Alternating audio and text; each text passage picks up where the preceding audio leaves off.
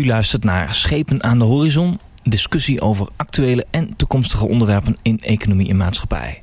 Vandaag praten we over democratie en verkiezingen. Mijn naam is Maarten Brons, ik ben uw gastheer en naast mij zit een gespreksleider Rick van der Klei, huiseconoom en stuurman aan wal Ronald Mulder en filosoof en wetenschapper Mark Pauli. Heren, steek van wal.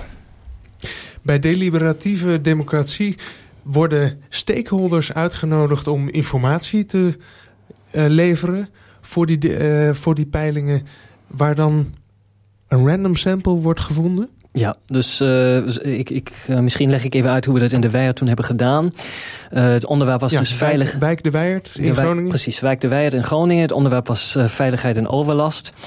En het idee was dat uh, de bewoners zelf mochten kiezen uit een aantal mogelijke projecten die met overlast en veiligheid te maken hadden. Het ging dus over uh, betere wijkverlichting, uh, misschien bepaalde muren die verhoogd moesten worden voor de veiligheid. Nou, dit soort redelijk praktische projecten. En één dag lang moest een steekproef van 100 bewoners uit de Weijert uh, discussiëren over dat onderwerp veiligheid en overlast. En uiteindelijk mochten zij zich ook uitspreken voor die projecten. En uh, die steekproef werd dus uh, aselect gekozen. Dus toevallig uit de inwoners van de Weijert hebben we 100 mensen bij elkaar uh, gevonden om hierover te discussiëren. En mee te mogen beslissen in welke projecten de gemeente ging investeren. Ja. En zo voorkom je dat de standaard uh, protesterende burger die op de tribune van de raadsvergaderingen zit en uh, anderhalve ambtenaar aan FTE voor de gemeente bezet houdt met allerlei bezwaren, ja. dat die de boventoon daar voert. Precies, dus de mensen die daar waren, dat werd toen ook geconstateerd, dus was eigenlijk de meest representatieve wijkbijeenkomst ooit, omdat er vaak mensen, daar waren mensen die nog nooit eerder over hun wijk hebben gediscussieerd. En uh, die dag werd dan ook vormgegeven door discussies in kleine groepen, in grote groepen. En ze mochten vragen stellen ook aan mensen van woningcoöperatie, mensen van gemeente. Dus ze kregen ook heel veel informatie op basis waarvan zij dan uiteindelijk hun beslissingen namen. En dat is dus ook één hoofdverschil met het referendum. Je hebt hier weliswaar alleen een steekproef, steekproef van de bevolking die uiteindelijk beslist. Maar die steekproef is wel goed geïnformeerd. En dat kun je ook aantonen door te kijken hoeveel meer ze aan het eind van zo'n dag weten dan ze aan het begin wisten. Ja. En dat is significant. Ja, dat is een significant uh, verschil, ja. ja.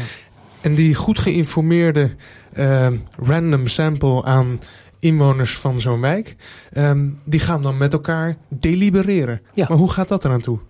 Nou, je hebt, we, hebben, we hebben een zaaltje. Ja. In een wijk en dan? Wij hebben dat toen in het Noorderpoortcollege in de wijk gedaan. Dus ook echt in de wijk. En daar hebben we dus verschillende klaslokalen gehad. Waar gedeeltelijk dus die honderd mensen in kleinere groepen met elkaar gediscussieerd hebben. Uh, met een gespreksleider. En gedeeltelijk we plenaire sessies hadden. Waar zij dus vragen konden stellen aan inderdaad mensen van uh, woningcorporaties, de politieagent, uh, uh, de wijkopbouwwerkster, et cetera. Dus dat waren de elementen van zo'n deliberatiedag. Ja. En worden beslissingen die zij gaan nemen dan ook genomen op basis van de meerderheid van de van het sample dat daar steun aan verleent? Ja, dat, dat is in principe aan de organisator om te beslissen hoe dat gaat. Vaak, of in, in de Weijert was het dus zo dat wij dus een aantal verschillende projecten hadden. En die mochten ze beoordelen op een schaal van 0 tot met 10. En de drie projecten met de hoogste scores, die werden dan ook gerealiseerd door de gemeente. Ja. Maar wat is dan het grote voordeel ten opzichte van het stemmen uh, in de representatieve democratie die we al hebben? Want het probleem daar is toch nou juist of een van de problemen, dat stemmen tellen alleen maar een kwantitatieve activiteit is. En dat we daarmee nog niet de argumenten wegen. Ja. Zijn daar ook manieren voor om die argumenten te wegen tijdens zo'n deliberatieve peiling? Ja, dat wordt, uh, daar wordt vooral vertrouwd dat het op individueel niveau gebeurt. Hè? Dus het idee is dat mensen komen er allemaal met een bepaalde opinie naartoe. Van ofwel, ik vind mijn wijk heel veilig... of ik vind het hoofdprobleem met veiligheid heeft te maken met uh, verlichting in de portieken of iets dergelijks. En dan praten ze met andere bewoners, dan veranderen hun mening over, misschien over wat de hoofdproblemen überhaupt wel zijn. Dus hun preferenties veranderen, hun meningen veranderen. En die discussie die kan, je, die kan je in de gewone democratie, zeg maar ook bij referenda wel krijgen. Maar je hebt daar veel minder van controle op dat die ook daadwerkelijk gebeurt. Je weet niet of mensen kranten lezen, of ze kranten lezen waar alleen eenzijdige informatie in staat en al die dingen. Dus dat, dat eh, controleer je bij een deliberatieve peiling door echt alle stakeholders mee te betrekken hierbij. En ervoor te zorgen dat mensen goede informatie krijgen en ook echt kunnen discussiëren met mensen die heel andere opinies hebben dan ze zelf. Dus ze komen vaak samen voor het eerst met mensen die heel anders in het leven staan, heel andere ervaring gemaakt hebben. En dat is juist het spannende wat er gebeurt bij dit soort peilingen. Maar dat moet je empathie enorm trainen. Ja, dus, dus eigenlijk inderdaad zie ik zo'n sessie ook als empathietraining. En daarvoor hebben we dan ook gespreksleiders die ervoor zorgen dat inderdaad ook die gesprekken respectvol uh, gaan.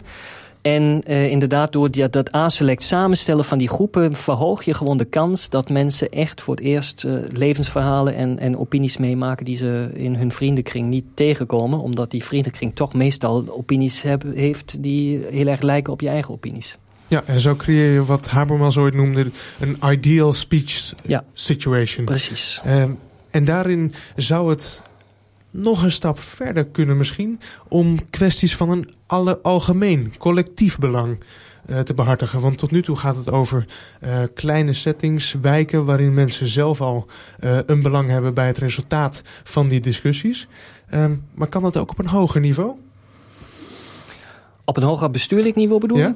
ja, dat kan ook. Dus die deliberatieve peilingen zijn ook op landelijk niveau gedaan. Niet in Nederland, maar in andere landen. En het is zelfs al een deliberatieve peiling op Europees niveau gedaan. Waar je dus met andere burgers van andere lidstaten van de Europese Unie kon discussiëren over de toekomst van Europa. Ja.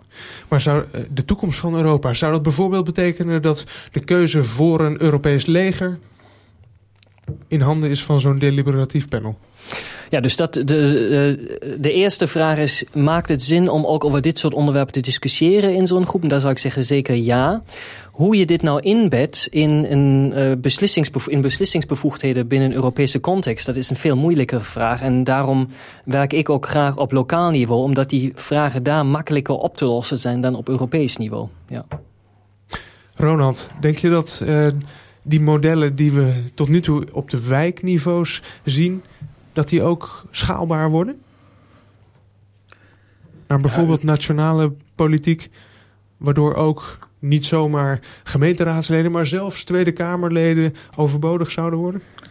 Laten we het hopen. Dat lijkt me zeer de moeite waard om daarmee te experimenteren. Het, um, volgens mij is het wel belangrijk dat, je, dat de mensen die uh, ingelood worden om mee te denken, dat die een directe betrokkenheid hebben bij het onderwerp. Dat het geen um, theoretisch probleem is wat ze oplossen, maar dat het iets is waar ze mee te maken hebben. Maar er zijn natuurlijk genoeg uh, onderwerpen, uh, verkeer en vervoer, onderwijs, uh, gezondheidszorg, die je kan bedenken waar iedereen wel mee te maken heeft. en waar je dit soort peilingen volgens mij best over zou kunnen organiseren.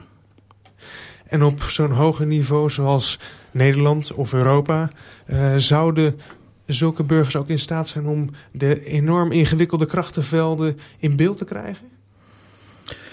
Uh, ja, het, het, natuurlijk vergt het wat organi organisatie, maar ik denk, ik denk, niet dat ze. Uh, als je ze voorziet van de goede informatie en je ontsluit uh, relevante bronnen voor ze.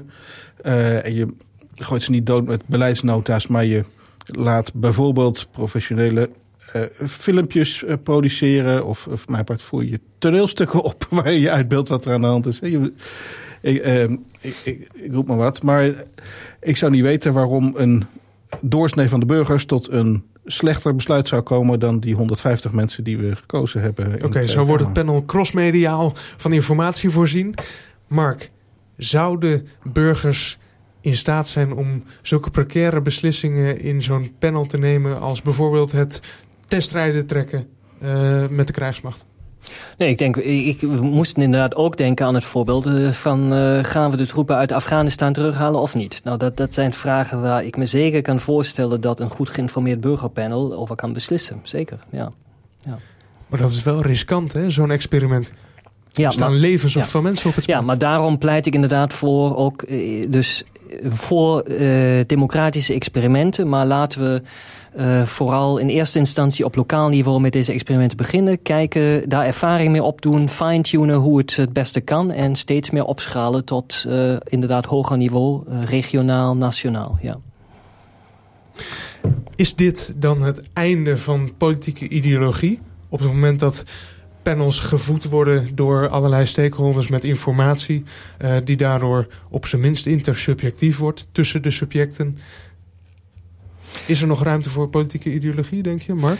Ja, ik, ik denk dat is er nog wel. Maar ik denk uh, dingen zoals partijdiscipline of zo, dat wordt natuurlijk hierdoor veel minder. Dus, uh, en dat is ook, denk ik ook goed dat het op die manier minder zal worden. Maar ik denk politieke tegenstelling zoals denk je meer in de zelfredzaamheid van het individu of, of denk je meer in gemeenschappelijke belangen of zo, die zal je natuurlijk op individueel ook tegenkomen, niveau ook tegenkomen. Maar het leuke is dat dat dan geen ideologische discussie wordt, maar dat het dan om concrete zaken gaat en mensen die bepaalde opinies hebben en daarmee wissel je uit. Uh, ja. Als de fractiediscipline hierdoor ten onder zou gaan, dan zijn we in ieder geval bevrijd van het uh, probleem van de ruggenspraak waar we in de politiek in Nederland veel tegenaan lopen. Um, het probleem van het stemmen van volksvertegenwoordigers zonder last, is dat ook al opgelost met zo'n deliberatief panel? Nou, bij een deliberatief pennen is het inderdaad zo dat de mensen die daar stemmen of hun zegje doen geen ruggespraak moeten nemen. Zij zijn, zij zijn er aanwezig als gewoon zichzelf, als afspiegeling van de bevolking met al hun ervaringen die zij meenemen. En als dusdanig moeten zij nadenken en beslissing nemen over een bepaald vraagstuk. Dus er is niemand tegen wie zij dat terug moeten koppelen. Nee. Als we dit model zo voor ons zien, van deliberatieve panels die goed geïnformeerd met elkaar argumenteren waarom een bepaalde beslissing genomen moet worden... in plaats van alleen maar de koppen te tellen. Denk jij dan, Ronald, dat uh, Nederland erop vooruit gaat? Ja, ik denk dat het de kwaliteit van de besluitvorming enorm zal verbeteren. Dat meen ik echt. En zie je ook nieuwe toepassingen? Zou dit ook in de private sector uh, ingang kunnen vinden?